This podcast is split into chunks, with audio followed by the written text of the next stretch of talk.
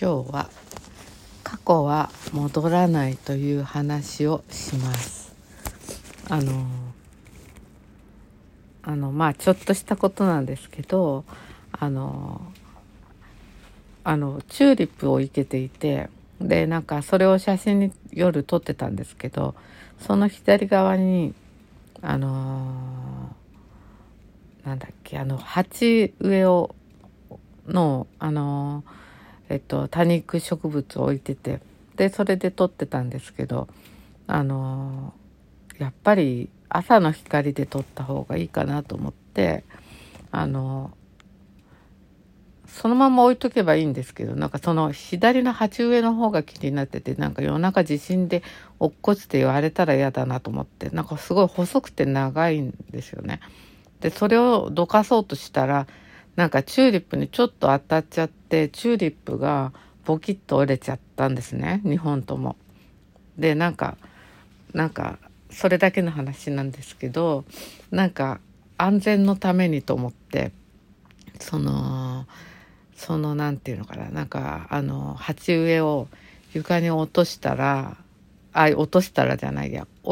安全のために置いたのになんかそれにとばっちりを食らったあのチューリップ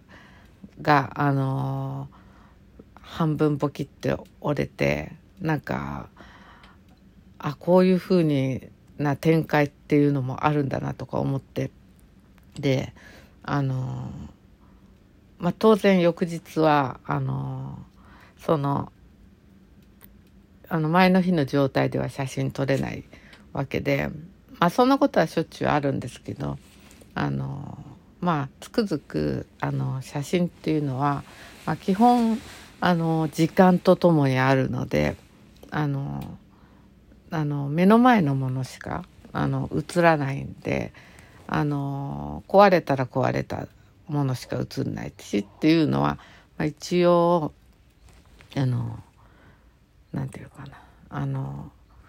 みんなこうあのむあのなんて言うんですかそういうのあの承知の事実というかそうだと思います。でもまあ今はいろんな技術があるしごまかせたりもするしであのまああのどうとでもなるんですけどあの私はあの写真のそういうとこがまあ気に入ってたりもするんですよね。あのこうあだったらもうあ壊れちゃったんだからもうそれで考えようっていうなんかそれが楽しいんだと思うんです。例えばあなんかこの例えばチューリップを取ろうと思ったらなんか手手が滑っちゃってあのガラス瓶ガラスが割れちゃったと思う。でガラスが割れちゃったらなんかそのガラスが綺麗じゃんって言ってガラスを取るとかあのそういうことが私は好きなんですね。だから私はあの写真を撮ってるんだなってつくづく思ったんです。なんか関係ない関係なくないけどこれでなんかあの2つのことわざが浮かんだんですけどあのそう中学の時になんか長ったらしい文章をなんかあの言わせられたのを思い出してなんか「Don't, don't crying over split milk」だっけ？なんかあのあのなんだっけ？あのどういう意味だろうと思ったらあのまあ牛乳こぼしたらもう元には戻んないんだからっていうことであのなんだっけあのもうやっちゃったことはしょうがないみたいな、まあ、そういうことですよね。で余談なんですけど、まあ、それを日本語に訳すと「あの腹水盆に帰らず」になるとは思うんですが思ってたんですね。でそんな言葉普段使わないですけどあの今なんかちょっとサイトで見てたら「腹水本に帰らずと」どんその何「Don't Cry は」あのちょっと意味が違うそうなんですね。あの腹水本に帰らずっていうのはなんか中国のなんかあのお話故事かななんかそういうのに出てくるお話であのなんか奥さんが結婚してたんだけど旦那さんがなんか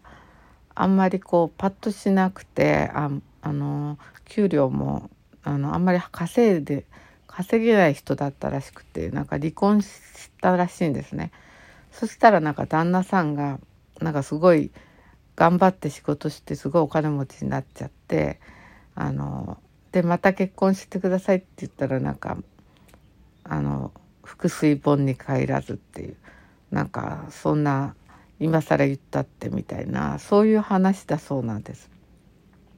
だからちょっとニュアンスが違っていてなんか今更何言ってんのみたいなそういうニュアンスがあるそうなんですよね。なんかそういうのって面白いなと思ったんですよね。であの今日は話そうと思ったのが「腹水本に帰る映画の話なんですけどあの私があの20代前半かなんかであのジャン・コクトーの「オルフェの遺言」っていう映画を見たんですね。でそれがすっごいあの影響を私に大きく受けていた映画であのまあその頃ってなんかそういうちょっとこう不可解なあの映画にこうなんていうかななんかこう憧れるっていうかなんかそういう年だったしであの美しいんですよねモノクロで。あのジャン・コクトーの遺作なんですけどあのギリシア神話みたいなイメージもあったりちょっと怖いあの阪神あの馬阪神馬ケンタウルスになるのかな？なんかそういうちょっと怖い役であの上半身が馬でっていう人が出てくるんですけどそれがまたすごいかっこよくってあのその何て言うかななんかその詩的なイメージをそのまんま映画にしたような映画なのでどんな映画って言われた時になかなか説明できなくてあのこう自分の見た夢を説明できないようなのと似ててあのこうがこうだからこうっていうんじゃなくてそれ全体がすごい詩というかあのイメージなんですよね。でもあのすごくイメージ的に何ともあの私は惹かれるものがあって刻印されたっていう映画でもありました。あのジャン・コクトーの遺作っていうことであのコクトーがあの死の世界に行くようなであのそのこの世とあの世行ったり来たりするようなまあそういうイメージはなんですけどあのそこで象徴的に使われていたものとしてハイビスカスの花があったんですね。でハイビスカスのそれも花の部分だけなんです菊がな菊菊が茎がなくて花の部分だけなんですね。でなんかあの象徴的に道端にそれが置かれていたりとかするんですけどあのその花だけがポンって。であの黒糖がそのこう昔のフィルムのこうだからすごいこうアナログチックなやり方でフィルムの逆回しみたいのをして時間を戻すようなそういう手法を取り入れていてあのこう散らばったあのあの花花びらを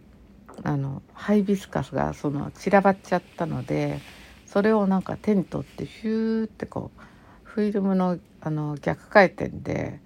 あの戻して元の花びらに戻すっていうシーンがあってすごい象徴的なんですけどあの腹水本に返すっていうか あのミルクを元通りにするというかそういうあのあのそういった場面があるんですね。であのそうやってこうあっちの世界とこっちの世界を行ったり来たりしてるようなそんななんかイメージで時間を遡ったりできるみたいななんか時空を超えたなんだろうこうあの花っていう感じで。であのまあだから生命とか心臓とか黒糖の心臓とか命とかそういうのをあの象徴してんのかなっていう感じだったんですけどあの映画を見た時ってあのいとことあの青山の草月ホールだったと思うんですけど行ったんですね。でなんか2人ともポーってなりながらあの夢見心地であの表参道の階段を地下鉄の階段を上がったんです。そしたらなんと目の前に歩道なんですけど目の前にハイビスカスの花が落ちてたんですよね。映画と同じように。もうギャーですよ。もう2人でギャーってなってこんなことってあるんでしょうかっていう話なんですけど本当の話なんですけど。でどうするこれって言って近くに花屋さんもないんですよ。まあ遠くちょっと歩けばあるけどでも目の前が花屋さんなわけじゃなくてなんで目の前にそれが落ちてたのかいまだに謎なんですけど。であのいとこと近くのなんかお寺の境内にその花を置いて帰ってきたっていうなんか面白い話がありました。あれは本当に何だったんでしょうか。なんかそんな風に映像ってなんだろう。現実と映像が交差するというかなんかそういうことって実際起きるのかなっていうか何とも不思議でなんか私はあの映画が好きすぎて何度も見たんですよね。あの借りて DVD 借りたりとかして。でそしたらなんか気が付いたらなんですけどあの舞台となったのが南仏のあのデボーという石切り場なんですけど別にそこが映画見ようと思っ映画の場所を見に行きたいなとかあの思ってたわけじゃないのになんかなぜか南仏に行った時にあれ近くにレボーっていうとこがあるって言ってであれここって黒糖のあそこじゃないっていうことであのそこの石切り場にもなぜかラッキーなことに行ったんですよね。なんかそんな風に映画とあの現実が不思議に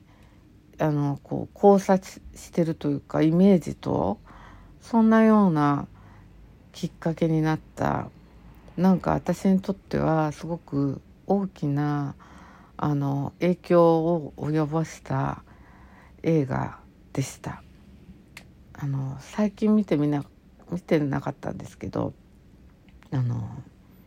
また見てみたいなってちょっと思いました。あのオルフェのシリーズがあってなんかすごい綺麗な顔した男の人が出てくるんですよね。有名な俳優さんで。なんかちょっと急に見たくなりました。オルフェだったかななんかあの今で言えばまあいろんなアニメもあるし今の人はこうまたそのジブリとかいろんなそういう不思議なアニメいろいろありますよね。ああいうのもなんかすごい夢中になってみたりするとすごい現実になんかいろんな形で影響を